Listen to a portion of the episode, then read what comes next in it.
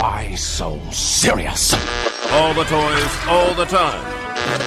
I am the game and still getting trying to play you. You know the rules. This isn't a toy. But we bought it at the toy store. We did, but the way I'm using it makes it an adult thing. Are you ready to play the game?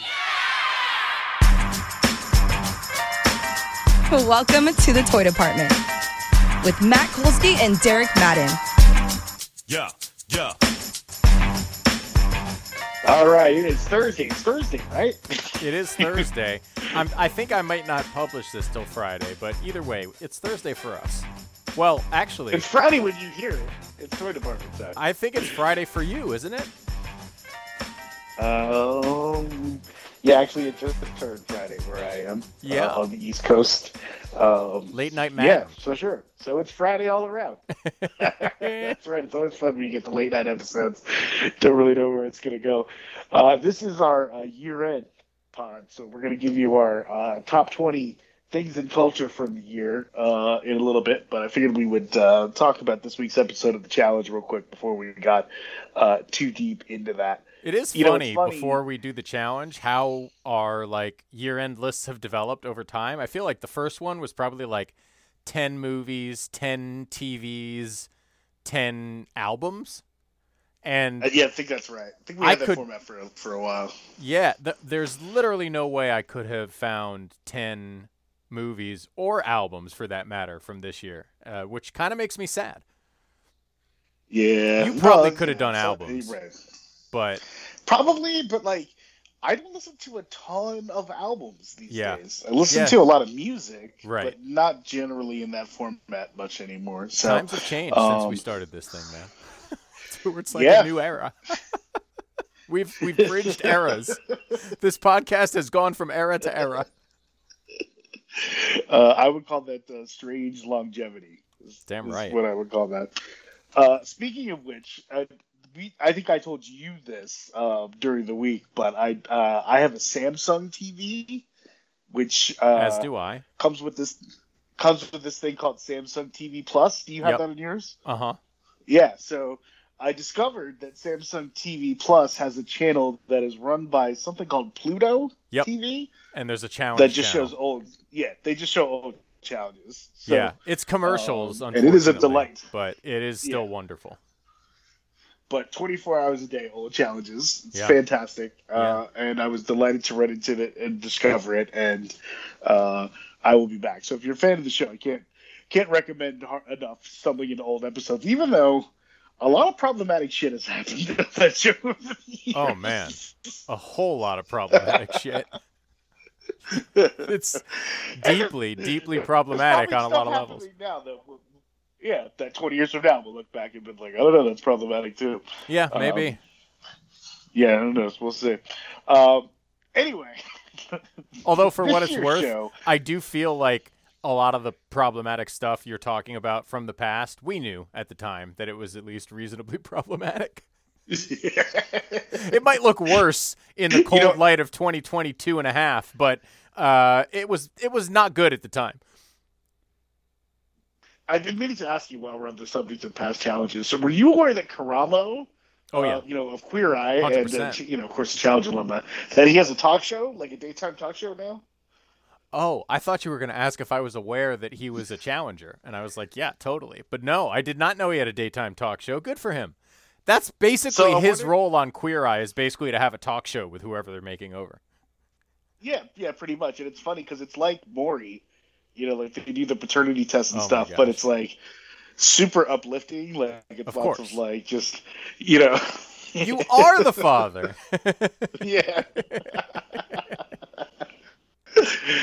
I'm wondering, do we have to revise our successful challenge alumni rankings at all? Uh, with with Karamo's newest success, well, I, I feel like we need to think about this. I don't know. I think Queer Eye is actually a bigger success than a daytime talk show. Even with uh, show, showing your own name on it is kind of something. You know what I mean? No, for sure. You're only for one of five on the Queer Eye. You're right, but Queer Eye is like a massive cultural sensation, and something tells me Karamo Daytimes is not. Not yet, anyway. All right, fair enough. We'll see once we're done with it. We'll see if it gains some popularity. It's not on the homework right. though. Maybe later. no, yeah, no, no, do not watch it. I do not recommend. If you do watch it, it's not our fault. Yeah, yeah, for sure. Uh, you know, it's something you run into. All right. So this season of the challenge, let's jump back into that. You know, I was talking a couple weeks ago before this big twist in the game, how like, you know, it was maybe time for a twist because it sort of seemed like we could get to where things are going, and I'm a little bit worried that we have a mere two weeks later hit that place again, where if Mariah's team can't win a trivia challenge, right, where their whole thing was supposed to be, we have brains, you know what I mean? I, I have this same note in my in my notes. Like, if they Yeah. can't win this, what can they win? Yeah, we're just we're just setting them up to be picked off one by one, right? So yeah, especially because? I, I- you know I think look, and Amber Amber won that fair and square, and I, I think Amber is an underrated competitor, uh, much as she may annoy everybody. But you know I've been on that ride for a long time. I think I I think Amber's like one of the best female players ever in this game. well, I think that's getting a little overexcited. But but you you may look. You may be proven out correct. The point is, she's certainly pretty good at, at worst, and you know but that. All that being said, He's I a say all- champ. She is. I say all that to say they may have just lost their best player. Yeah, Also true. So, you know, I like it's it's not good. Last week you could kind of uh, soften the blow, if you will, by saying, "Well, maybe they're a better team without Kenny." Uh, you cannot say that now. And No, in fact, I'm saying I'm mad at the entire house for this situation even occurring, where we have lost the reason of the show. Well, yes, but two things. First of all, like the twist you're hoping to see may already kind of be built in with the whole these people aren't actually going home situation. We'll we'll see how that develops cuz like Only one of those people's coming back, though, right? Like those people sitting in that house. We don't know cuz we haven't even seen where they're sitting. Like I don't I don't know. Now TJ did say I mean, no- even TJ's like you have an outside, outside chance. I heard the same back. thing. Yeah, And and that probably does mean only one comes back. On the other hand, it might mean anyone who's you know, ride or die doesn't get eliminated by some point. In any event, I'm just saying that's a potential new twist that's already kind of involved. The the other thing I would say is beyond that you're definitely right and I and I had the same thought is I put this on the producers because they gave Fessy first pick and they should not have done that. no, like- they absolutely should not have done that. I don't- he I- already, like, like we said, we he already had a built-in advantage, right? Because you know, if we're talking about gaps between partners' abilities, like Yes. his partnership was high up in those ranks, right? So, Correct. um, you know, no no slight to Mariah. So, like, No. she almost had to go first to make it even close to fair. You know what I mean? Yeah, and I don't really understand how that mistake was made, if I'm honest. Like, it makes no sense. Not only Yeah. is he clearly the stronger competitor, but he's the guy with years and years of experience. Why would you not give first pick to the rookie? Like, I don't. I don't know how that happened. It makes no sense to me. Um, and it really, like, without some additional twist or some very like bespoke daily challenge content that really lets you know Team Mariah back into it somehow. I, I don't. I don't know how you fix it. Challenge. yeah, or I don't know. I mean, I think there's some running things, or if there was like a thing where somehow you could leverage Jordan's skills specifically. I don't know, but it'd be tough. Like it's hard to imagine the challenge that Mariah's team not only would win, but would even have like a fighting chance. Trivia was absolutely their best chance, and then what happens? Nelly goes out and lights up the trivia board. like I don't know that this this week's episode this week's episode did not have a great MVP candidate.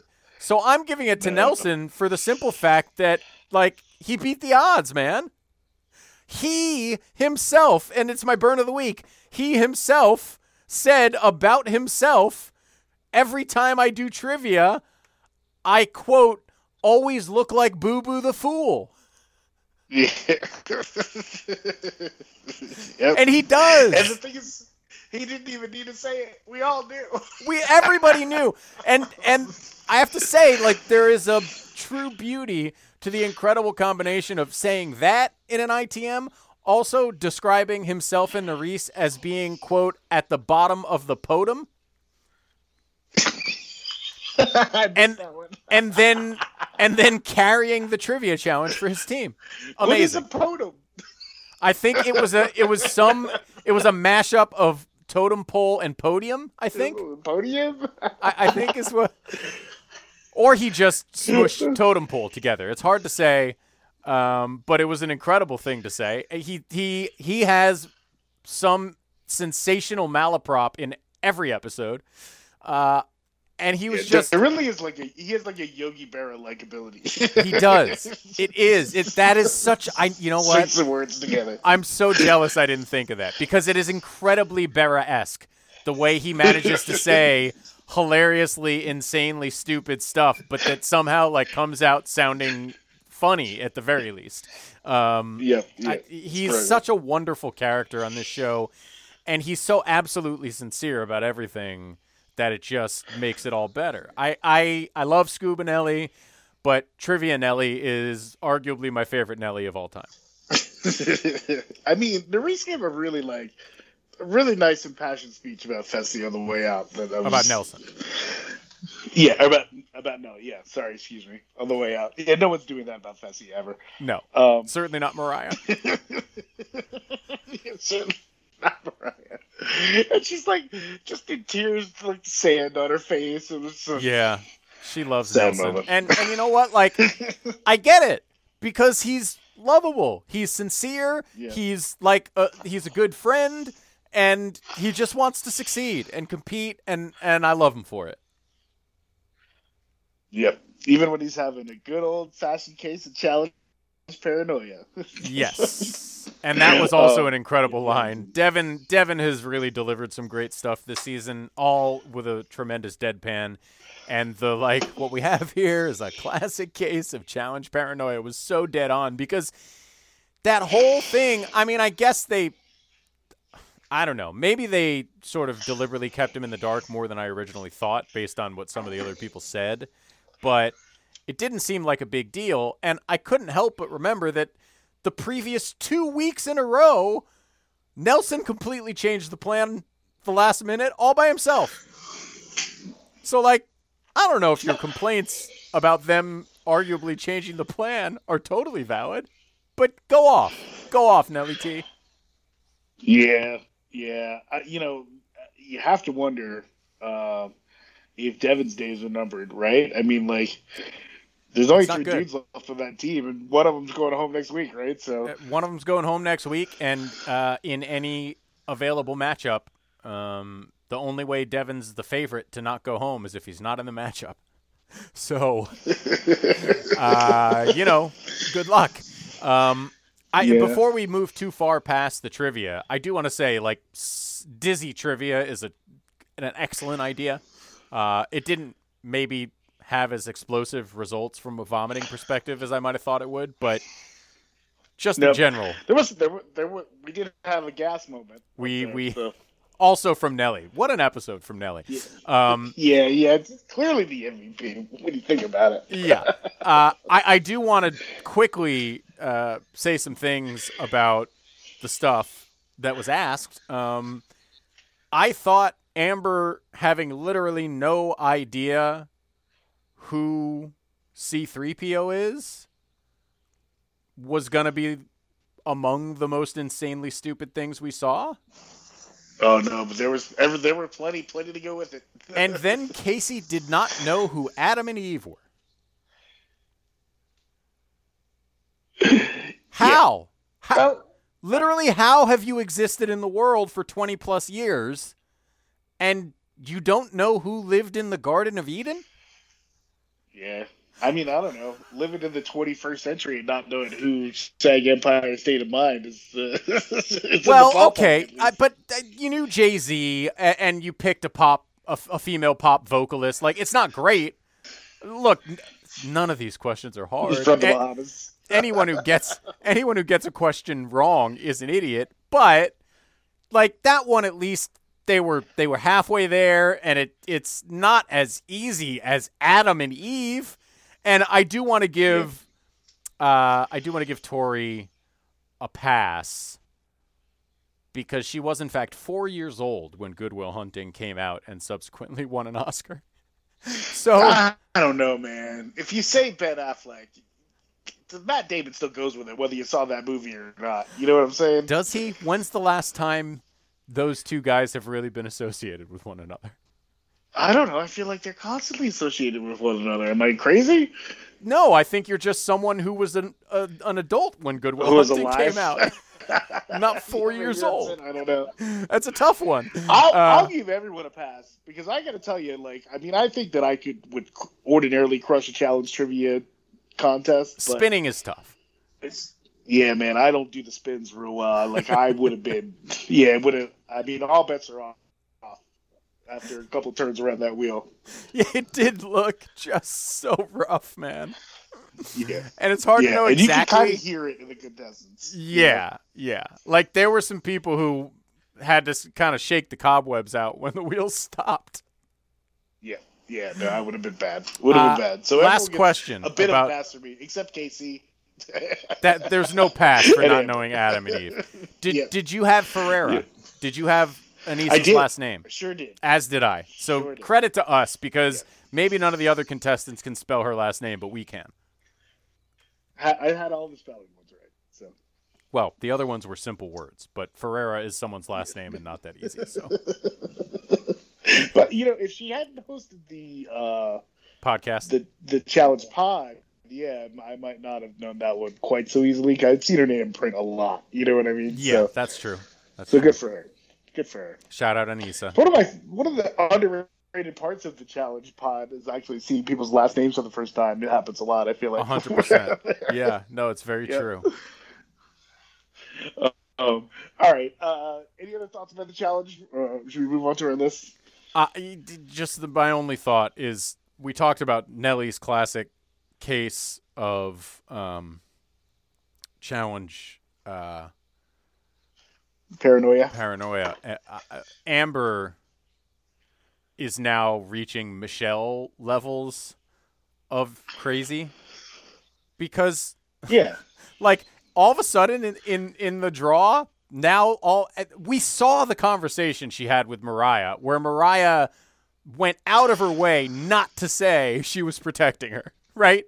Yeah. like mariah was very specifically not saying i've got you because mariah was being honest and she already promised nany right? And amber then at the draw is like i thought mariah was protecting me. You, what are you talking about I think she's been in that house too long without enough friends. You know I what I think mean? that's right. I just I think, think that's, that's right. Yeah. So like anyone who hasn't been openly hostile to her, she sees as like a, a game ally, and that's that's just not how it works, Amber.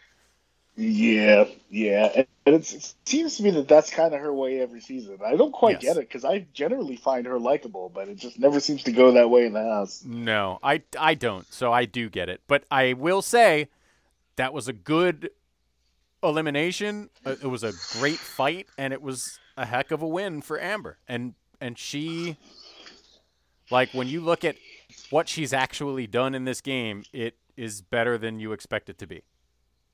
You know what? I feel bad because usually I have the stats with me handy, but I'm pretty sure her all-time elimination record is insane, isn't it? Um, I, I know that the challenge stats account that I follow said Amber has now surpassed Nany's record of woman with most consecutive daily challenge losses. so she has Oh, now funny. not won a daily challenge in 24 challenges. Um, She's five and one. She has one elimination loss all time. that's good. Pretty good. Yep. Um, I, you know, like I said, I, I think when the record stacks up, I mean, she's done a lot in three seasons. You know what I'm saying? Yes, she has. And again, that was How? was a really good elimination and a tough one, and not one that you would necessarily have said would be Amber's biggest strength. So good for her. But yeah, she's a fighter though. How old do you think Amber is? I would guess like 26. She is 34 years old. Wow. Okay, that's a mind blower. yeah, blew my mind too. Blew my mind too. Wow, is she cradle robbing with Chauncey? How old's Chauncey? That's a great question. Let me see if I can find that out for you. I'll look into it. Chauncey doesn't necessarily look that young. No, no, I don't. Yeah, you're right. Let's see. Chauncey Oh, Palmer of the challenge. Paul He is his 23 See, years old. Go get some, Amber. Oh, she is. She is Cradle Robin. Good for her. He is a 1999 baby. Wow. All right. Shout out Amber, Alright. living her best life. she is living her best life. Let's get to these lists before I get myself in trouble. All right, let's do it. Oh yeah, born in 1999. That is Yeah. depressing. It sure is. Oh So he's about to turn 24. No worries. yeah, yeah. In a couple days, actually. Um. All right. Uh, so you got 20. I got 20. Do you want to talk? Do did you do any honorable mentions? Do you want to? Do you want I to did so much. put those at the front or the back? I did Yeah, so very much, and I think we got to put it at the front. I I organized my honorable mentions to some degree. Um, I also have The problem is we don't want to spend too much time on them, right? If we put them at the front, you know what I'm saying? no for sure we're not. I I feel like a sentence max about each, um, and I can just run through mine real quick. I'm I, some of them may end up on your top twenty and vice versa. So um, here's what I've got Yeah. on honorable mentions. I put three films that I'm sorry, two films and a TV show that technically were 2021, but I think they were 2021 after we did our wrap for 21. So I just wanted to quickly Okay. mention uh, Yellow Jackets, the TV show, which did end in 22. Um, Coda, which obviously won an Oscar, but we didn't discuss it until this year. And then Licorice Pizza, same thing. Um, and then uh, here are my I, honorable I would mentions. say that, uh, yeah, if I had included Licorice Pizza as of this year, which I did not, that would have been uh, in my in my top 20 for sure. Yeah, all three of those would have been in my top 20 if I'd included them in this year, but I had to I had to find ways to kick things out. I had, you know, 40 something things written down. Um, so those three I said those are really 2021, they don't count. Um, I also have on my honorable mentions list Causeway, uh, the Jennifer Lawrence, Brian Tyree Henry film that we watched and both enjoyed uh, somewhat recently. Hustle, the Adam Sandler flick that was just really solid and good and didn't make my top 20, but I really liked it. Uh, and then a whole lot of shows. Here we go. Wednesday. we- I liked more than you. I think we both agreed was pretty good. Blackbird, I thought was depressing and not always a perfect show, but had some incredible acting. Uh, I put All or Nothing Arsenal on my honorable Yeah, mention. uh, Blackbird is on my honorable mention okay. uh, as well. Uh, All or Nothing Arsenal was just so much fun. Uh, it was by far the best All or Nothing we've watched, I think, and I'm sure you agree. The Sandman, which of course we talked about, based on a Neil Gaiman, um, uh, what's a comic, I guess, or graphic novel. Entertaining fantasy stuff. Rap shit, which I actually just finished recently. Um, again, not a great show, but I had a ton of fun with it and some characters I really grew to love. Slow Horses is something we watched and liked, but didn't quite make the top 20 for me. Loot, the Maya Rudolph show on Apple TV, I thought was so funny, but you know, in, in more of like a sitcom way, not quite top 20 material.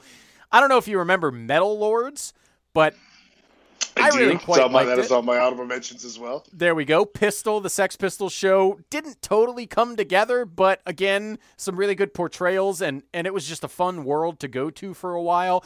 Same fun world I'm mad comment. that that wasn't in my honorable mentions, and I'm just going to stick it in there now. to just pretend the pistol was on there. Uh, then I've got Minx, which the Jake Johnson show uh, was just like a, you know, Jake Johnson showcase, but again, lots of fun. The After Party, great comedy on Apple TV. Somebody Oh, somewhere. this was so long ago, I had forgotten about it till I was looking back through all the stuff we talked about this year. But I really liked that show. And again, Didn't finish it, but it was good. yeah, I did finish it, and and I thought it was it, it had that unique Duplassiness to it that I really liked. Station Eleven, um, an early year show that we both enjoyed, um, and then I also largely did not put stuff on the list that wasn't. How do I say it? I, I I did my best to stay away from second or third seasons that were much like the first or second seasons. So I have Only Murders 2, Hacks 2, The Flight Attendant 2, Barry 3, Russian Doll 2, and Euphoria 2 all on this list. All shows I enjoyed, all shows that I didn't feel like needed their own spot on the top 20 because they were probably there last year or whenever they initially debuted. And finally, three albums that did not quite make the cut. I only got two al- two albums, two albums, and I kind of got. Well, you'll see. I did a I I did some creative adjustment to get an extra thing on the list that was music because it just felt very musicless. Uh, but Steve Lacey's Gemini Rights, uh, Sudan Archives, Natural Brown, Pr- Brown Prom Queen, and JID, The Forever Story was the name of the album, but uh, that was a rapper who I think is a little bit undersung. And that is my long honorable mentions list. Uh, that was long. Uh, you have forced me uh, through uh, thoroughness and logic to make a change to my actual list. Wow. With your honorable mentions. Wow. Oh wait, I have I- one more honorable mention. I'm sorry. It's a film um, called Swan Song. We talked about it when it came out. It's uh, the Mahershala Ali Apple Apple Plus. You know. Oh yeah. Um, Yeah. I really Yeah, I like that. that I one. found it incredibly moving. Um, oh no, wait! I take that back. I did get that onto my top twenty list. Sorry. Okay, that's Oh, actually on my did- I list. was gonna say. I thought you were taking it back and you found it moving. No, no, no, no. I take I it back. It wasn't that good. no, I uh. I thought I had run out of space for it, but that's actually number twenty on my on my top twenty. All right. Well, let me get back to my change. Yes. Because I don't, I, don't- I don't think I realized Station Eleven qualified as something from this year. Oh, was it's that? amazing. Yeah, and it just, I mean, I think it did. Yeah, I just think it did. See it on anywhere in oh, my prep. it, so well, it debuted on December sixteenth of last year, technically, but um, Yeah. but more than I'm going to uh, put that. Yep. very conveniently at number 11, where I had Hacks, and I think you're right in terms of Hacks is amazing, but it was, uh, you know, so was season one. So there you go. We'll move back to honorable mention, and Station 11 can fit per- poetically at 11. There Okay. you go. Any honorable mentions I failed to mention? Oh, yeah. Okay. um, all right, so I, you know, uh, I'll start with movies. You did mention Metal Lords. I, I was going to mention Do Revenge, um, and uh. Top Gun Maverick, Sure. um, which I would say both were tons of fun, but not what I would call you know great pieces of culture. Um, no offense if you had those. Um, I did not. Music wise, uh, I think that SOS by SZA might have made this list had it uh, come out a little bit sooner, but I, I just haven't had 100% enough agree. listens with it. I, that Yeah. you know, it's funny you say that because I had forgotten by now. But when I put that on, I was like, we should talk about this album because it's really good. She is very good. Yes. I always like SZA, but I think it's a particularly well put together album. Yeah, leap forward for her artistically. Uh, there's also a, an English band, uh, kind of punk band called Yard Act, Oh. um, who had an album called The Overload that I really like a lot. Um, lots of anti-capitalist screeds, but also weird songs about life. Okay, And, I'm gonna look into that. what are um, they called? And Yard this Act. really interesting talking style. Yard Act is the name of the group, and the I'm album is check called that The out. Overload. Yeah, uh, four or five really good singles from that record. So uh, that's on my honorable mention as well. That probably got that was pretty close to making my list.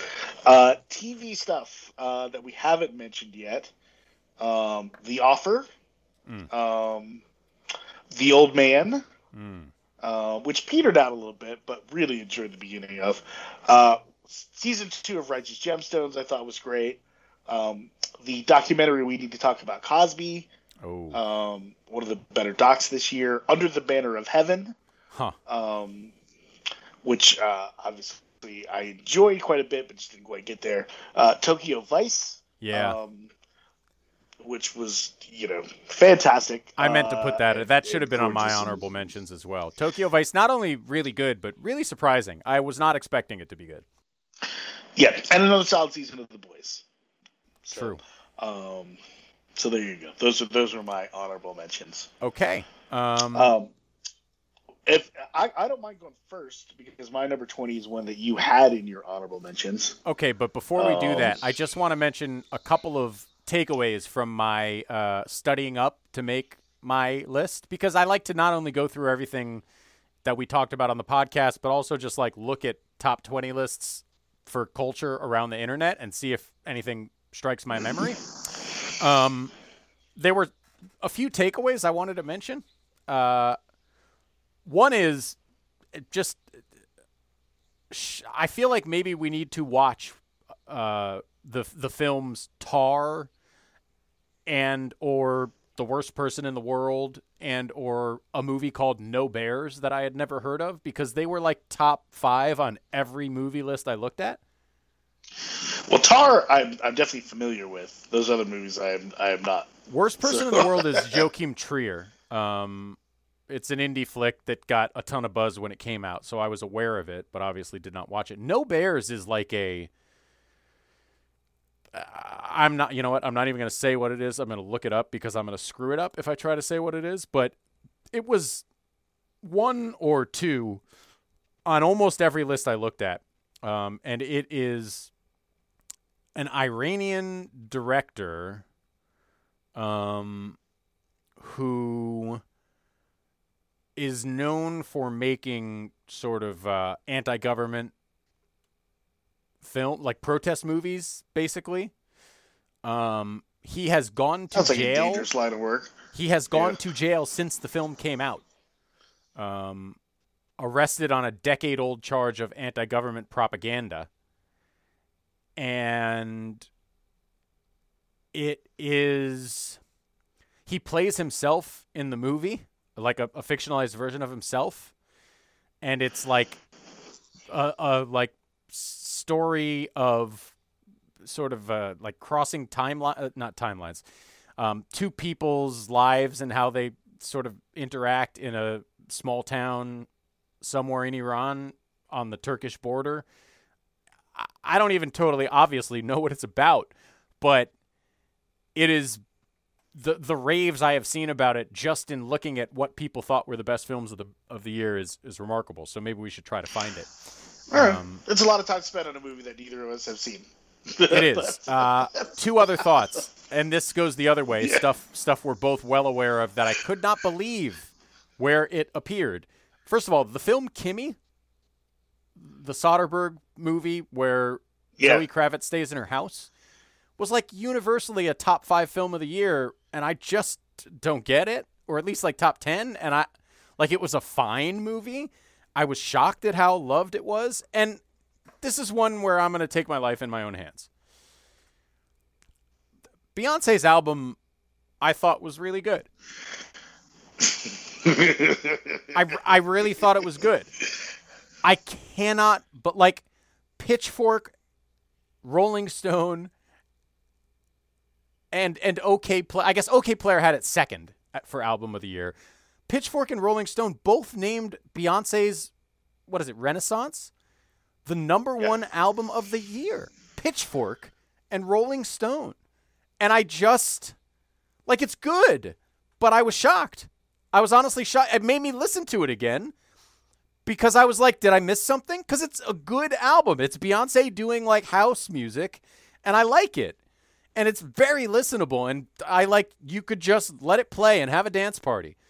But consensus album of the year, I was I was just really surprised, and I was curious what your thoughts were. Um, I am uh, not going to comment on this for fear of winding up in an Iranian prison. Okay, fair enough. Let's hear your number Yeah. 20. Um, I I actually almost do want to say some things that I I really it's probably my least favorite thing in culture. I, again, I have nothing against Beyonce, but I hate that we are not like you're not allowed to say anything bad about her. It's just weird. Well, not only that, but I like like she's that. It really with all bothers me. and with all due respect, like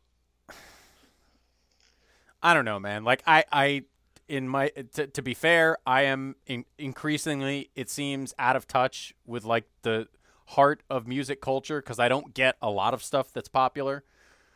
But I, it just feels to me like if you're calling that the best album of the year, like the best work of music of the year, we're grading her on a different scale than we're grading everybody else.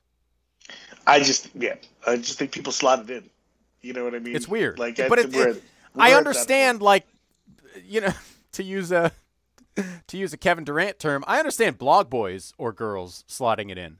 I was surprised to see Pitchfork slotted in Oh at no, the number they're one right spot. there. I, I would, I would bet that I, I, I would bet that every one of her last five albums has been in the top three uh, of both of their year-end lists for for whatever year they came out.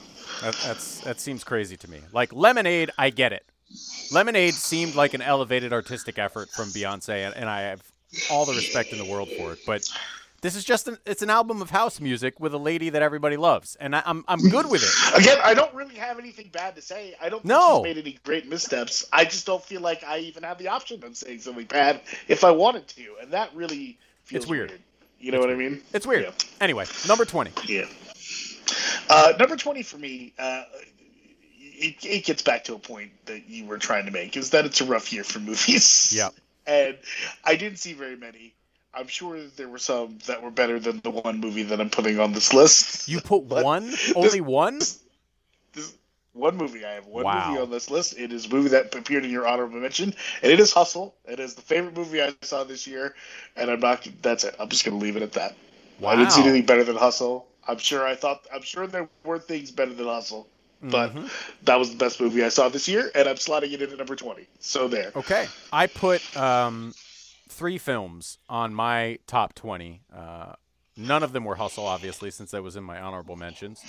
Um, one of them is all the way up at number four, um, but one of them is at number twenty. We just talked about it briefly because I thought it was an honorable mention. It is Swan Song. I I it, it's not a fun film, um, but I thought it was tremendously acted. I it absolutely crushed me emotionally, and we talked about this at the time. I think a lot of that is you know being a father, which is very specifically what the film is about. Um, being the father to a young boy made it hit home even more. But I just thought, you know, it's number 20. I'm not going to say it's a like one of the great movies of all time, but I thought it was incredibly effective and sort of accomplished exactly what it intended to. Um, so that I, I, I wouldn't argue with any of that. I pretty much forgot it existed. like, I'm like, you're right. We did. Yeah, we watched that. We talked about it. It was Yep. sad. it was sad. It was really And sad. and what I and mean? I think I think the difference between us again, which we discussed when we talked about it, in respect to that movie, is like, you know, without that specific, very specific touchstone of being the parent to a young boy, I don't know that it had quite the emotional impact, broadly speaking, on you. It was just a very sad, pretty well done movie. Um, but I thought it was really pretty wonderful.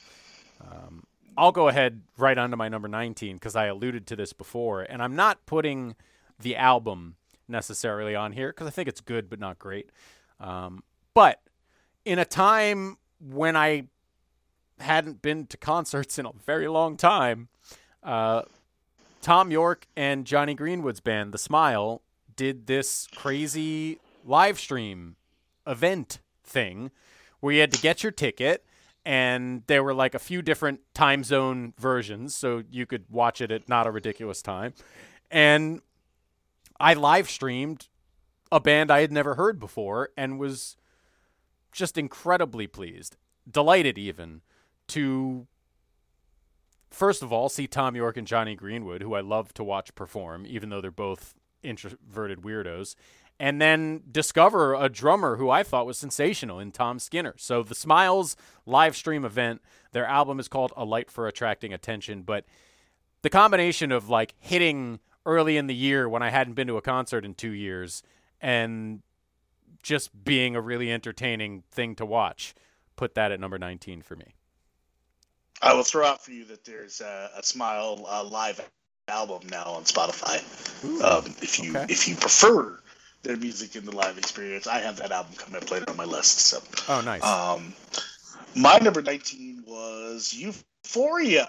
Hey, remember like when Euphoria came out, the season was bananas, and Fezco's house got raided, and Ashtray Yep. got shot. yeah, man. That was like this year. Yeah, that happened I this know. year. I know. Um, so uh, I, I felt like that needed to be uh, on this list because uh, I love that show more than a lot of people love that show. Apparently. Um, Oh, I don't know. I love so that yeah, show number too. 19 for me. I I think I love it almost equally. I left it off because not only was season one on a top 20 list a couple years ago, but I think I put the two one-off episodes from last year on last year's uh, best of list. So I figured Euphoria had been well represented by me, but obviously I also loved that season.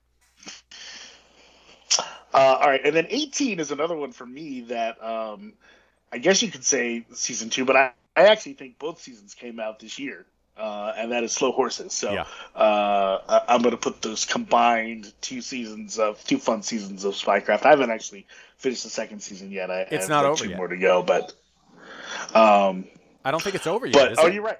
You're right. I think I've watched up to the limit, and they just haven't put them out yet. That's yeah. correct. Yeah, or sorry. maybe one just came Um, out yesterday or today or something. But yeah, no, I'm with you.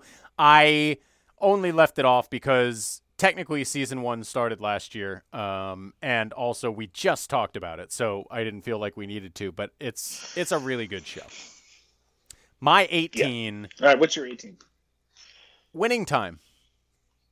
I just I, I understand the complaints both from the uh, disgruntled people who were portrayed a little too accurately for their own tastes and the people who were upset that it didn't exactly conform to history and the people who thought it was like overly dramatic and over the top. I get all of that and I had so much fun watching this show. It felt like basketball fan porn to me and I loved every second of it. Yeah, I hear your complaints. I don't care at all. uh, and that one's coming up later on the list for me as well. So Excellent. I'll go to 17 because I'm positive you don't have this. And okay. listen, I mean, I if I'm totally honest, I probably actually think that the Steve Lacy album is just as good, and the JID album is just as good.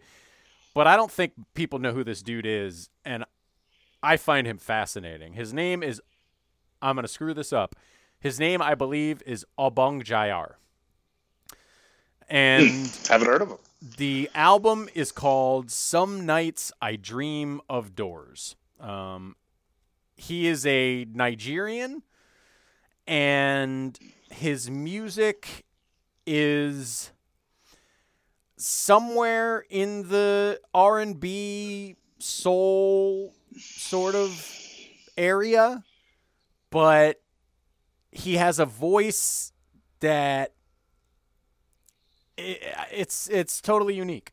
And his he has kind of a genre jump not even genre jumping so much as style jumping because it is mostly like an r&b occasional like rap verse here and there but he goes from like a gruff sort of gravelly voice to a beautiful singing voice. It's got like an afrobeat style and at other times it sounds like traditional american r&b it's just this incredibly eclectic but very listenable album. I just think the guy's an incredible talent um, so Obongjayar, his real name is Steven Umoh, um, and it's you know it's on all your his Apple real name is Musics and Stephen. whatnot. His real name is Steven Umoh, and he went with the Bug Jr. Yeah, I don't know what Obongjayar means. I wonder if um, if I can figure that out quickly. I don't I don't know where it came from. Um, but here is here's what his Wikipedia says about the music. Obongjayar's music has been called quote hard to describe. So you, you understand where I'm coming from. Incorporating elements of Afrobeat, spoken word, soul, and electronic music. Uh, his lyrics incorporate spiritual overtones, although they are not readily, readily identifiable with any specific religious tradition. Blah, blah, blah, blah. He has an incredibly unique voice, and it's a really unique record, and I would recommend giving it a listen. It is called saying the music has been called. I, it's been hard to describe. It's just like like say you might as well just say I gave up. yeah, yeah, kind of. Uh, Some nights I dream of doors is the album, um, and I Some I Nights I would give it Doors. I would give it five stars.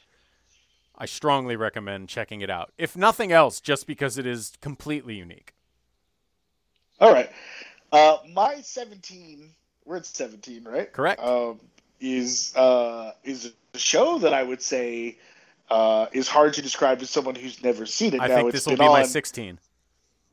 I don't think it is. I don't No? think it is.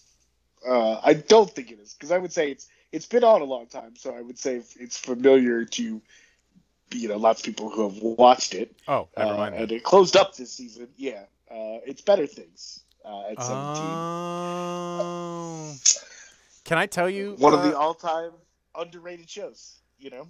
I just uh, shame on me. I never got to the fifth season. I gotta I gotta watch it on Hulu, but I just like life got in the way and I haven't watched it yet. So I I've been sort of saving the final season of Better Things, but I'm not surprised that it finds its way here. When. I, I want to tell you what my 16 is now, but you go ahead and go first. okay.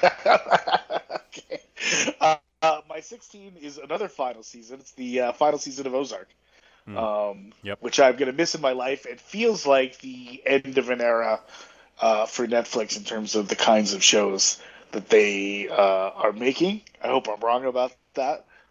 Um, but uh, but I will miss Ozark terribly. Uh, like just some just all time great characters. You know what I mean? Like when I think back to characters of the decade, like you know, there are so many good ones in in this show, uh, and people that I'm gonna miss spending time with and tro- watch them trying to wriggle out of impossible situations. So I, I bye bye, agree. Family. Farewell. I agree with almost everything you said. I specifically did not mention this in my honorable mentions because I knew it would be on your top 20. Um, and also, I deliberately left it off my top 20 because I'm still a little upset about the way they did Ruth in the finale. So that's right, what you get, enough. Ozark. Take that. All fair. All Uh, fair. So when you were saying uh, an incredibly unique show at number 17, I thought you were headed for the rehearsal. That is my number 16. Is the rehearsal? Uh, as you may recall, did not care for the rehearsal. I didn't remember that. So Um, I'm that guy. I'm the one guy apparently who didn't like it. well, I don't think you're the one guy because it's off-putting in a lot of ways, and it's morally questionable, and there's a lot of issues with it. But I was mesmerized, and like, I'm still not totally sure how I feel about the whole endeavor. It's so weird. It is so like off-putting in so many ways, and yet, like, if you watch, did you even watch the whole thing? No, Yeah, I was I was very put off by it. yeah, it totally understandable. And yet, when you get to the end of it, I think Nathan Fielder somehow struck at some really interesting stuff about life and humanity in the most bizarre, barely trackable way imaginable. And I, I, I think in the end, I have to say I enjoyed it just because of how mesmerized I was by it for its entirety. But even if I hadn't totally enjoyed it, I, I gotta respect the utter unique insanity of of conceiving this and then pulling it off in any way. So the rehearsal number 16 for me and at number 15 I have something that is the philosophical opposite of the rehearsal that I know you loved and I wonder if it made your top 20 list. But not everything has to have important takeaways. Sometimes just being awesome and entertaining is the best, and that is what Reacher was for me. I thought it was so perfectly cast and just delightfully handled. I loved Reacher. Yeah, I, um I, I that is an honorable mention oversight for me, is what I would say. I, I Yeah. nothing. I would dis- disagree with none of that. had a great time watching Reacher and uh, came across it in my thing, and it was one of those things where I was like, "Oh, write that down," and somehow I didn't. So, um, so yeah, I would agree with you totally. And I, I'm just going to jump ahead because 15, my 15 and 14 are records that are things that we've talked about already. 15 is uh, Winning Time. Mhm. Uh, um, and then 14 is the album from the Smile that uh, you sort of alluded to earlier, Light for Attracting Attention. Yeah. The one thing I would add is that if you were the sort of person who's been like, I just wish Radiohead would you know, pick up the guitars again, and like, this is your record. It is. the guitars are so, up. So Uh, both J- Thom Yorke and Jonny Greenwood play some guitar. It and it's also, with all due respect to Selway, the best drumming they've ever played with, and some really like Yeah. Radioheady time signatures and like changes, and it's just it's pretty awesome. yeah, the drumming is fantastic. So uh, so you're number 14. Uh, you mentioned it in your honorable mentions, The Old Man. Um, I guess you could say it flagged a little at the end, but if that's true, I think it's just because they sort of tried to set up another season of it. Um, I I just thought Jeff Bridges was so wonderful, and I found the, you know, for the same reasons we loved Slow Horses, like the spy shit on The Old Man really worked for me, and that's why I had it higher than you. Um, but I think we've you know we've addressed with plenty of detail why it's pretty awesome. Um, and I'll do my 13 because you just did yours, correct? Uh, no, I'm, I'm I have not done 13 yet. Okay, well I'll do it anyway. Um, this was this was my number one album of the year, and maybe I'm doing the Beyonce thing just with a different person, but I thought Kendrick Lamar's "Mr. Morale and the Big Steppers," flawed though it may have been, um, was just another another piece of musical work that was just elevated beyond what anyone else in the genre is doing. If uh, if you're doing that, then I'm also doing that because that's coming up later on my list as well. Okay, excellent. um, my number thirteen was Andor, uh, which we I don't we don't have to get too into because we talked about it last week. In fact, um, but it's uh, you know the Star Wars story uh, that I've been waiting for. I feel like it brought some possibility and potential back to this universe, like grafting, ru- like uh, tremendous writing and like just a fucking adult sensibility. Yep. Like actually trying to dive into the politics of what is a rebellion and what does that look, you know, how a rebellion can can look different from different sides. You know what I mean? It's funny. Whether- I was thinking about you know- this after our conversation last week about Andor, and in a weird way, what and I feel similarly to you, but in a weird way, what makes this the Star Wars show you wanted is that this show really could have taken place in any universe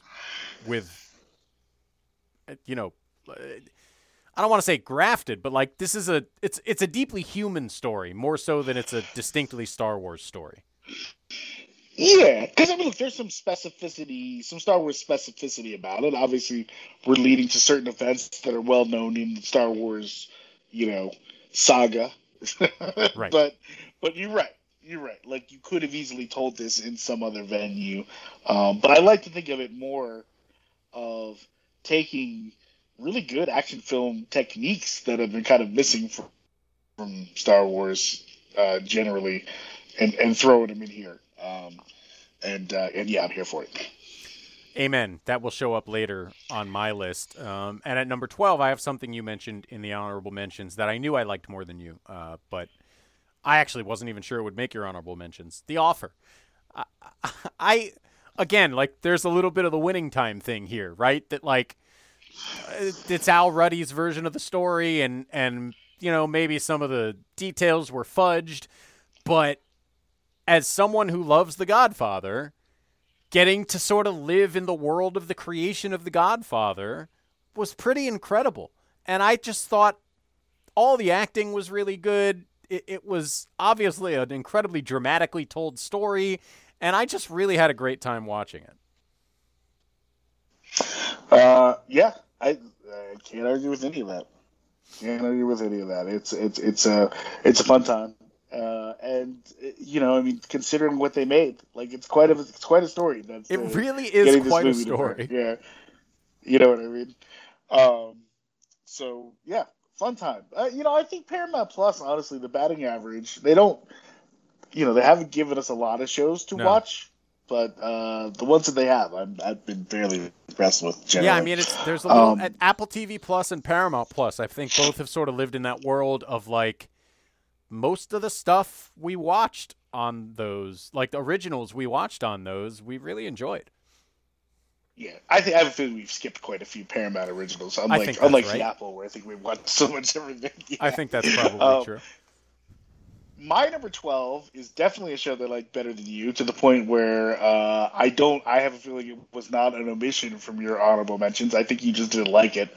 Um, but that show is in industry uh, is my number 12. Um, I found it to be uh, gripping throughout in much the same way um, that you know you were wondering how the hell are they going to get out of this in you know at the end of White Lotus Right.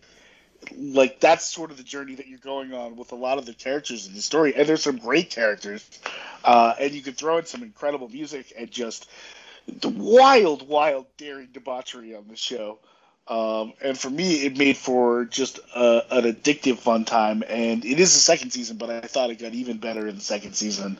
Um, and i can't wait for a third season of industry. And i think it also kind of ties into uh, how many, how much great TV was made about work, and I don't know if that's a, uh, a, a, a sort of a result of a, being in a pandemic where we're all working from home. Right. Uh, but there's really there's a really a whole bunch of great shows about work life, um, and people who are sort of consumed and obsessed and run over by their jobs, um, and the effect that that has on them uh, this year. And uh, and yeah, we'll talk about more of them in a second. Interesting. I think we certainly will talk about more of them in a second.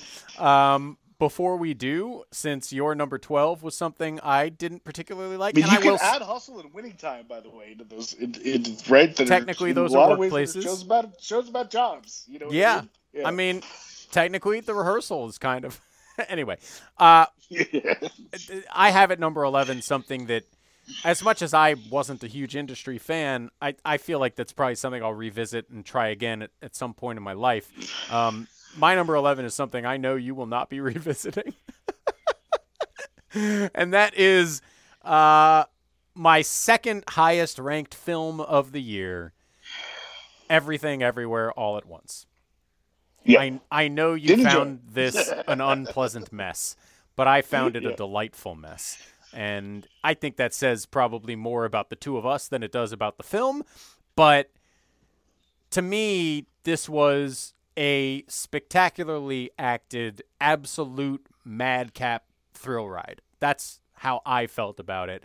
It didn't always make sense, but in a way, for me, it came together in its nonsensicalness at the end, and and I just thought it was frankly an achievement, um, both acting and just like conception. So eleven is where I ranked that. Uh, yeah, and look, I would say certainly I'm willing to, to say that my opinion on everything everywhere all at once is definitely the minority opinion. That's so, um, take that take that into account. If uh, but I I found it to be the silly mess where nothing meant anything. Um, and you know, hot look if hot dog fingers is your thing, that's your Hot name. dog fingers Um, still makes me laugh. I'm not not making that up. See, that's exactly. And I go, Ugh, hot dog fingers. What are we doing here? Um, we you, I mentioned it earlier, obviously, uh, but my number eleven is Station Eleven. I just want to say, like, I don't know if I've ever seen anything like this. You Yeah. know, like, like, and I just, uh, and I mean that in, in the best possible way. What a story! I think this was the show maybe that brought Danielle Deadwyler to my attention in a real way, and I'm grateful Mhm. for that because she's uh, fantastic in so Yeah. many things. Um, but uh, I loved every bit of, of that show, and um, and I'm, I'm sad that I did not realize it was eligible for this year. So, so there, there you go, number eleven for me, Station Eleven. Yeah, um, I I loved, I, I I loved it too. It just didn't quite make the top twenty for me. Um, my ten, I guess you could call a television show about a workplace. Uh, Welcome to Wrexham. Uh, Just a delightful, charming time that in some ways caught me by surprise.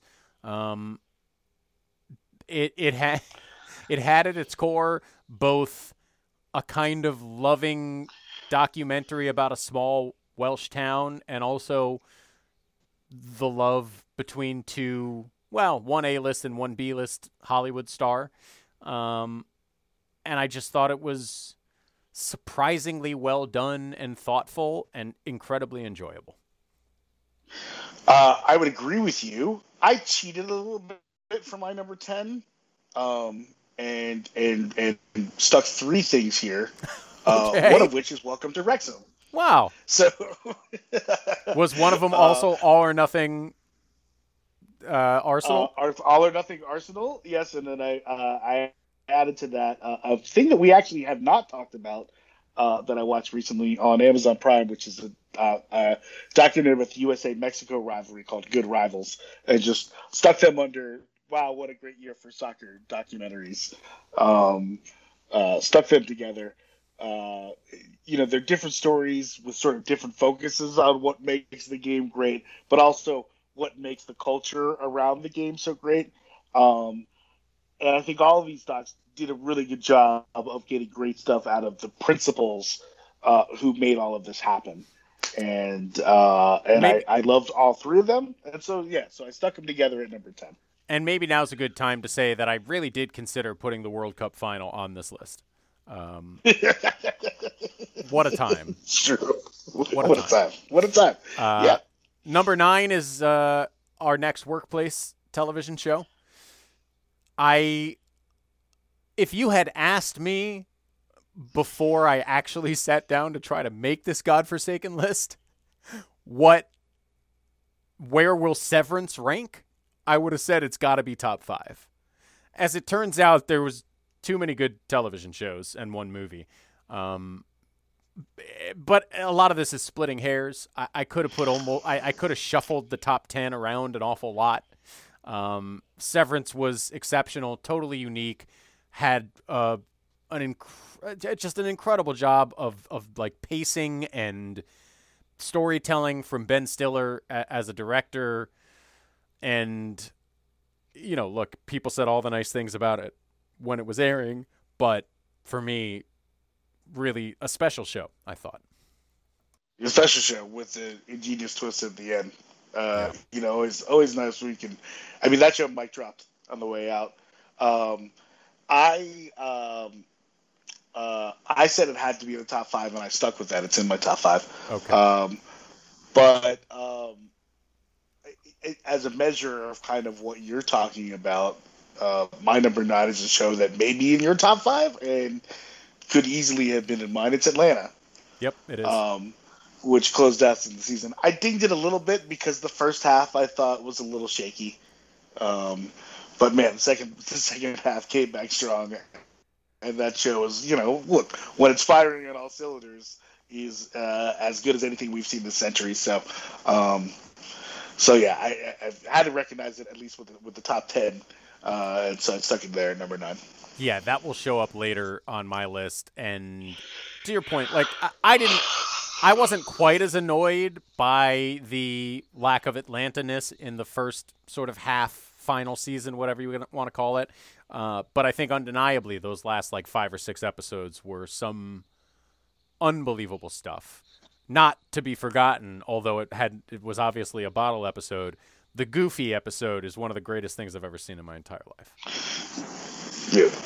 That's a bottle episode. You know, like yeah, I'm not against anthology stuff or bottle episodes. The show has some tremendous ones over Yep, the years, yep. of course. So, yeah. Um, I'll go to eight. Uh, where again, this is just like I'm looking at this top nine particularly, and and I almost could have just spun the wheel and put him anywhere, but we own this city, the David Simon, uh, Baltimore, I guess you know, or just Baltimore police misconduct show, but specifically around the Freddie Gray riots and around, uh, you know, a couple of particularly horrifying police officers.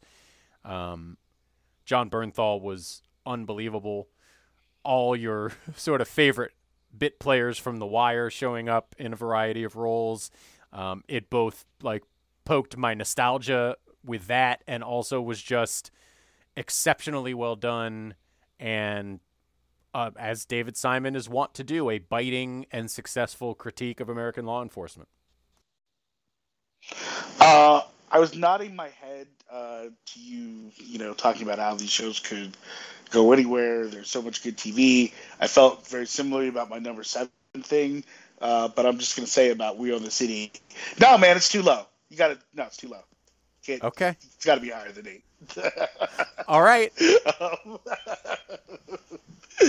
um, my uh, number seven is actually a show, like I said, that I I probably would have thought would have wound up in the in the top five had I, uh, you know, at the start of this list. It's Reservation Dogs, um, which just continues to be charming and unique and hilarious and spiritual and touching and um, just a great fucking show that I wish more people watched. Yep, that's uh, that's gonna show up on mine. Um, wait, so that was your seven? What did you have at eight? Oh, sorry, I skipped eight. Eight was Kendrick Lamar, which we Okay, talked about earlier. we did talk about that. Yeah. Okay, all right. Um, I'll go to my seven, which I wonder if this is going to show up on your top five, and I'll be a little surprised if it doesn't. I have Bad Sisters at number seven. Did it? Finish Really. Yeah. really. Not not against it, just haven't haven't had time to get back to it. So, I yeah. feel Yeah. like you should finish it. I wonder if it would have made your top ten or at least your top twenty had Yeah. you finished it. I just couldn't thought get to everything. No, of course. Look, I mean, I didn't watch Better Things, and that's one of my favorite shows of all time. Um, I thought Bad Sisters not only was exceptional, but got better and better as it went along. It was one of those how are they going to get out of this as as television creators as much as the characters, and I thought it was artfully pulled off and and really wrapped up wonderfully. Yeah. Uh, I, well, like I said, I don't have You got to watch it. I- because I, it. I, do promised to watch better things, but you've you've you've got to watch Bad Sisters. I- Number six for me is something. Can I real quick? Also, I want to shout out the patient, which I also didn't finish, and and uh, uh, I'm trying trying to get to Yep. as well because I think it could have potentially been on this list. I agree. That's well, I, same boat. I'm halfway through the patient, um, waiting on the old wife uh, for that one, and I really like it. Um, six and five for me, we have already mentioned, so I'll just throw them out there. I have Andor at six. Um, I think part of the reason this is so much higher for me is I just like the star. I, I like I'm more invested in the Star Wars universe as a whole, and the fact that they made a great show that wasn't just like retreading old Skywalker crap. Um, I thought was ex- ex- just meaningful. Um, so that was six for me. Atlanta was my number five. Uh, my number six is the White Lotus. Um, Yeah, see, I didn't. I finished the White Lotus after I made the list. Full disclosure. But on a positive note, it allowed me to mention some other things because I think I would have had to put that in my top 20. It was just wonderful. And we never talked about the end, I don't think. No, of course we didn't because I just finished it. Um, right. the ending. Correct. like you said it how how how how are they going to get out of this like someone's got to die i think i don't know if you were like me but by the end i was like okay jennifer coolidge has to die but how it would happen in a it can't just be satisfying way. she Never gets off that boat. You know what I mean? Right? Like, yeah, Like they can't just be like, well, they they carry off the plan of perfection, and she, you know, Right. Uh, I forget the name of her lover, but you know, Greg. He, just like ties her up and throws her in the ocean. Like that would have been just Oh, her- and dark, right? right, her So like, Italian so What are they gonna do? right. Yes, And, and they, they they stuck the landing, man. They so great. uh, just perfect. Like I and I never never could have seen that coming the way it went. And I to the point where I don't even want to say it out loud cuz just in case someone hasn't finished it like me as of 3 days ago. What an exceptional ending. And then you know, really I thought cuz look at at points during the season you were thinking maybe one of these sort of members of these two conflicting couples ends up killing one of the other ones somehow, and that's the dead body. The way that whole storyline ended, as much as I still desperately want to know who banged who and where, um, I just I thought that was a, just really artfully done in terms of sort of just asking some questions about life and relationships. So, top to bottom, uh, tremendous season of television on White Lotus season two. Yeah, I mean, you think about the journey that you take with a huge, wide array of characters. From, Yeah. Uh, you know, the men in Michael Imperioli's family to these two couples to uh, Jennifer Coolidge. Uh, Portia. and uh, her assistant. Yeah, Portia. Get your shit together, you. Portia. And, yeah, even the you know, in the Italian horse who win in the end. You know what I mean? Oh yeah, Um, you know, even so, even uh, Valentina, the the hotel manager, like all the characters have real arcs that you can see and like uh, think about and identify with. It I, it's a very good show. Yeah. If I have one bone to pick, Valentina's arc is pretty similar to Murray's arc in season one, uh, but I still had a good time watching it.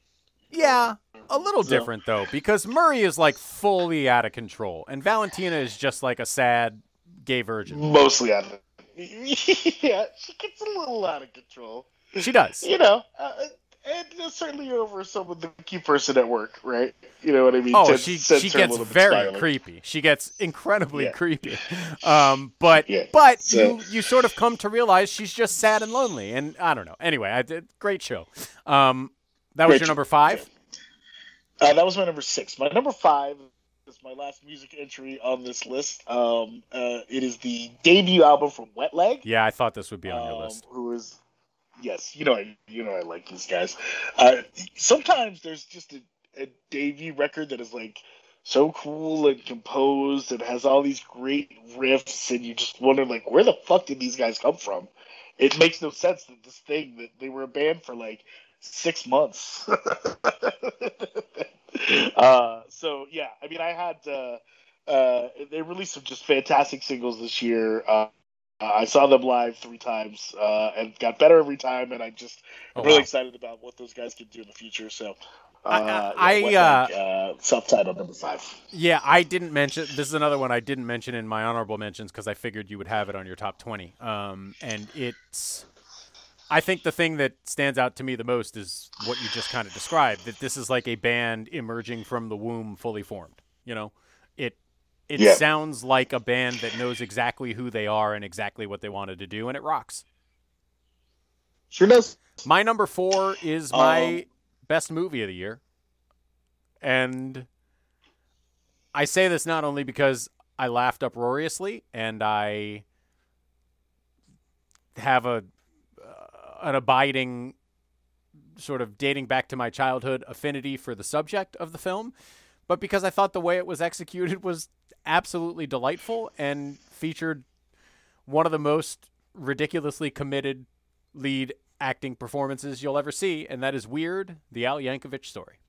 I just loved it. Loved it. Wow. For a second, I thought you were going to Top Gun Maverick. so, Absolutely um, not. Uh, that not, did not see you later. on weird. Top Gun Maverick deserved its spot on honorable mentions. It was a ton of fun, but to me, Weird was just a different sort of thing. It's it was more unique. It was more original, and I, I thought, like, if they somehow figured out a way to make a Weird Al biopic that perfectly encompasses Weird Al, even though it features almost no events from his actual life. Yeah, I mean, look, this is a little high territory for me. Um, you know, uh, might I suggest We Are the City could have gone here on your list? Sure, Um, we could switch. but uh, but uh, but I have no problems with Weird as, as a movie. I you know we talked about it a few weeks ago. I had a, I had a very good time. So So I know Uh-oh. you've already mentioned one of my top three, but I have a feeling we might share two of the top three. So let's hear what you got. well, I haven't done my number four yet, which was Severance. Um, well, we already talked about that, so I'll, Yes. I'll jump ahead. Uh, number three, I, I'm pretty sure this is going to be your top three. Neither of us have mentioned it. It's The Bear. Correct. That is that is also my Um, number three. Yes. Uh, like, have you gone out to eat uh, without thinking about the bear this year? you know, like, um, and I would say too, if there's an award for scene of the year, somehow most of episode seven is basically is, is clearly the winner of that. Um, it's just, it, you know, it did some shocking things in, in just the way it was uh, composed, uh, just some of the ways that it kind of jump up and explode at you. I, I just uh, emotionally gripping, and uh, yeah, I really, I really love that show, and it could easily have been number one for me. Yeah. It was um it was actually written to be a single take as well. Yeah. Um so, you know, they end up doing a they did it in a single take, but it was specifically written to be shot in one 20 minute take. Um which apparently it took them 4 or 5 attempts to get done. But I would hope so. If they did that, if they did that in one take, it's like, I mean, come on. oh no, it's ridiculous, and and just I mean, you said it. The, this this show was intense. It was explosive. The characters were exceptional, and it just really felt real. I mean, it really you felt like you were inside that kitchen over the course of this show. Um, and look, it got all the acclaim it deserved, so it doesn't need us to boost it. But definitely Yeah, one of the best of the year. That's a great point. I just don't know how much how much TV is as transporting as that show, where you you felt like you were in it. You Yeah. know what I mean? Yeah, Um, Uh, that also you know, to do to to have that scene too, and then follow that up with the monologue scene in episode eight. You know what I mean? It's like, yeah. Bam. You know what I mean? Like that that episode eight scene would have been the one everyone was talking about in so many other shows. So so true. Uh, number two, you've already mentioned, um, but to me, it I would use a lot of those same descriptors: transportive, uh, completely unique. Um, you said spiritual when you mentioned it, and also just like heart, hearty, heart, heartfelt, like just a a show that hits you in the heart. Reservation Dogs. Um, I've never seen anything else like it, and I too wish more people were watching it. yeah. So I haven't actually said we own the city yet. That's my number two. So I, Um, I think we have the same number one because how could we not? I'm, pre- I'm pretty sure we do. uh, my number one is Better Call Saul. Yeah, it's I, I have it as a top five show of all time. And that's kind of like you know uh, all-time great show making its goat case uh, this season, and I think making its case is uh, an uh, uh, uh, appropriate way to put it, sort of given how how often the show was really concerned with the day-to-day aspects of being a lawyer. Yet another great workplace show and a show that, of course, did many, many, many other things, uh, and uh, much as Breaking Bad did, a show that really stuck the landing in a in a beautiful and artful way, and to have those two shows back to back to take a prequel and make it something that is as compelling that could stand with Breaking Bad or stand ahead of it. That's an incredible achievement. Like it's not lost on me that neither you or I had House of Dragons even an honorable mention this year. Nope. Make a prequel's fucking hard. It's really You know I hard. mean? And I, you know, and I don't think House of Dragons is a bad show by do. any means, but like this is something special. Yeah, I do think Um, House of and- Dragons is a bad show, but that's beside the point because Yeah, enough. what what what you are pointing out and and I I think maybe you're not even stating it strong enough. What they did here is completely unprecedented. Like the only thing I can compare it to is The Godfather and The Godfather 2. It's the only other time I think anyone's made a prequel or a sequel for that matter to anything that is where where both things are truly like elite of the elite all time of their genre and medium. It's an unbelievable achievement. And if you had told me when Better Call Saul started, if you had told me when they announced it, oh, they're making a series about Saul Goodman, that it was going to be one of the best shows of all time, I would have laughed in your face. And frankly, if you had told me after three episodes of season one that this is going to be one of the best shows of all time, I would have laughed in your face. It, it the the other thing it has in common with Breaking Bad in terms of sticking the landing is both of these shows put an incredible amount of pressure on themselves to stick the landing because of the nature of the show. Both shows sort of from episode 1 season 1 to the final episode built in these incredible crescendos. Like just building and building upon itself in tension in in in terms of like the the spider web of complications for the characters in terms of the sort of uh inescapable situations they were putting themselves in everything got more and more intense ratcheted up further and further until y y by the end of both of those shows everyone was sitting there waiting going this has to be the best thing ever. And then they did it.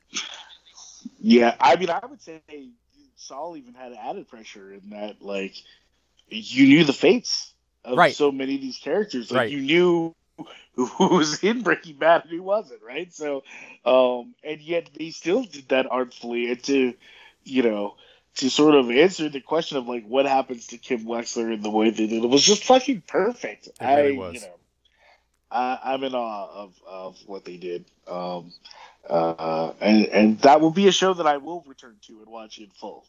Um, i i so part of me actually wants to man somebody should not me somebody should do the work of like organizing the entire breaking bad saul universe into chronological order. You know? Like all of the Yeah. episodes like put breaking bad in the middle somewhere cut the post breaking bad saul cinnabon scenes and put them at the end. Like i want to see it's like you know some people have, have re-edited the godfather trilogy so that it goes in order you know what i mean like i want that but i want it for the entire it's going to take a lot longer even than watching three godfather films but um, that's what i would like to see sometime yeah, well, maybe someday. I because I wonder like I don't know, man. It's it had been a while since I watched Breaking Bad. Obviously, when when I watched Saul, so there, I'm sure there's just thousands of Easter eggs I missed, and I'm uh, you said it. I'm in awe. I'm in awe of the skill it takes from show creators and writers to pull those two things off. It's it's truly remarkable. a- and you can talk about the Easter eggs and sort of the nods to, uh, you know, stuff that's in Saul. But I would also say, like, if Breaking Bad had never existed, you know, and obviously vice versa, Yeah. if had never existed, like they they both stand on their own, just without 100%. any of the other context of the show that came before or after. So Yeah, I mean, Um, look, Jesse Pinkman showing up would have been less exciting if you uh, if Breaking Bad never existed, but otherwise, it's pretty much still excellent. Yeah, yeah, you, but you don't need to know who he is for that. You know what I mean? For that No. show to completely work and be good. Not So- at all. It just, just yeah. I, I mean, look, I'm someone who thinks Saul is the the better show, uh, and it's splitting hairs, but uh, you don't have to convince me. Just um, a true masterwork of television. Yeah, hundred percent. So I'm I'm glad that we wound up in the in the same place. Um, I figured on we would. as I could not. I just couldn't imagine you having anything else as your number one show of the year. I like I said, I I mean I gave serious consideration to both the Bear and We Own the City, and I have to say, uh, you know, you you talked about not seeing shows on lists. Like I was shocked at how few TV lists had We Own the City. I was Um, not. 'Cause high there's, because it, I feel was- like early in the year was it was there was a lot of you know critical talk about it, and then it just sort of vanished. I don't know. yeah, well, the, people didn't watch it. That's why it wasn't on the list. Yeah. Uh, a- and you know what? Nobody watched The Well, Wire really when it was on either, for the most part. Um, I, it's just I think it's a little it's heavy lifting for a lot of people, and I I I understand that I guess, but I think those people are kind of missing how h- how good David Simon is at making good TV, right? Because it's heavy shit, man, and.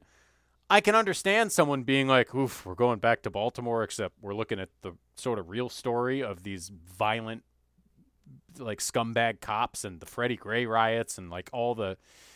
It's not a it's not a happy time, but in addition to being what I would call No. important, it is also pretty entertaining. Like as as Yeah, miserable stories of police misconduct go, look at them as human beings. Yeah. Yeah. You know, it's it's an exceptional. like for good and for for bad. It doesn't shy away from the bad, but you also see like who these people are and what was compelling about them and how they were able to rise up within that police organization and just like the fact that it's so real and that they're shooting on the real street corners where this stuff happened. Yeah. Like no, I look. I just I'm with you. yeah. I'm with you. I was surprised also at, at how few people mentioned it. Um, and look, again, it could have been higher. I easily could flip it with weird, and it wouldn't really affect my list at all. Like I easily could have had it top four. For me, Better Call Saul, Reservation Dogs, and The Bear were the best three shows of the year, though. I, I feel pretty strongly about that. Yeah, that's fair. I like I I like my top three. Leave it with my top three. Hey, man, I, look, it, Uh, I I Reservation nothing bad to say Dogs. Reservation Dogs either, obviously. So Yeah. you know what I mean. Nothing bad. So I'm and it's gonna, it's definitely a nicer you there. time.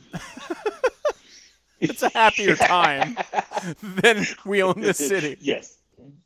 hundred percent we can we can agree upon that. No, no, I would not say that any of my I mean when I look at, you know, Better Call Saul, We Own the City, of The Bears, Severance, I, I, none of those I would describe as great time TV. No, I mean the bear certainly has some really funny moments, but it's a pretty intense, uh, dramatic show for sure. Yeah, you know, I saw Sepinwall said that he cut out after episode three, like the he just it was too tense for him, and then he had to go back. so, See, yeah, I Uh, get that, but I also think for me that was part of what made it special and part of what made it so transportive. Like we were saying, is like it's exactly how I imagine a kitchen. Like it's the exact intensity I I picture. So, at, at, as much as that's true, I think that was part of what worked for me. yeah, yeah, I can see that totally. So, All right, um, we did it, and it definitely yeah. did take Yeah, an incredibly long time. You were right. You told me, and you as were right. Usual. Yeah. Uh, next week, uh, we're we're going to the movies, and by that I mean we're sitting on our couches and watching some movies. Yeah, because I have some catching up to do. So uh, uh, we're gonna watch Glass Onion. Which, uh, finally makes its way to Netflix after a, a brief, weird run in theaters. Yep. Um, which apparently a lot more people saw it than I think they were expecting. Um, but I'm excited to get my eyes on it. And then uh, what else are we watching? I, I, I did not write anything down. We uh, you are watching Pinocchio because you blew it last week, and S- Spoiler alert: I actually already have watched Pinocchio, but we will discuss it now. for God's sakes, now, we're pushing week. 90 minutes here. Yeah. We can't talk about it now. Yeah. Uh, and then two other films that uh, dropped on HBO Max in the last few weeks. Um, Amsterdam is the David O. Russell movie starring, I believe it's Christian Bale. Um, his name Denzel's is, kid's in it. John David Washington, right? Taylor Swift's in it. I Yeah, don't but uh, uh, Margot Robbie. Margot Robbie is the other name I was looking for. Is it Den? Is Oh, it yeah, John David Washington? I thought he was in that. Maybe I'm wrong. Um, I think, I think. Hold on, I don't wanna. No, you're right. You were right. It is John David Washington. Um, Anya Taylor Joy also in it. Rami Malek also uh, makes an appearance. There's a a, a deep Chris. Rock's in it. Chris Rock, Robert De Niro. It's a deep bench. Um, but Timothy fundamentally, Michael Shannon. yeah, but the leads are Margot Robbie, Christian Bale, and John David Washington, and and it did not do well in the theaters, but I'm still excited. I don't know if that makes me a sucker or what, but just the names involved make me want to watch it. And the other one it did incredibly well, and at least critically, and that's Banshees of Inisherin, the new Martin McDonagh, which reunites the In Bruges crew, um, Brendan Gleeson and Colin Farrell, with the Oscar-winning director Martin McDonagh. So I am excited to watch all of that. Yeah, sounds like uh, we got a we got a full plate next week. And of course, another episode of the challenge. Uh, I can't wait to talk to you about all of it. Bye. This game's in the Admiral refrigerator. The door's closed, the lights out. Butter's getting hard, the eggs are cooling, and the jello is jiggling. So long, everybody. And do me a favor, have yourself a tremendous evening.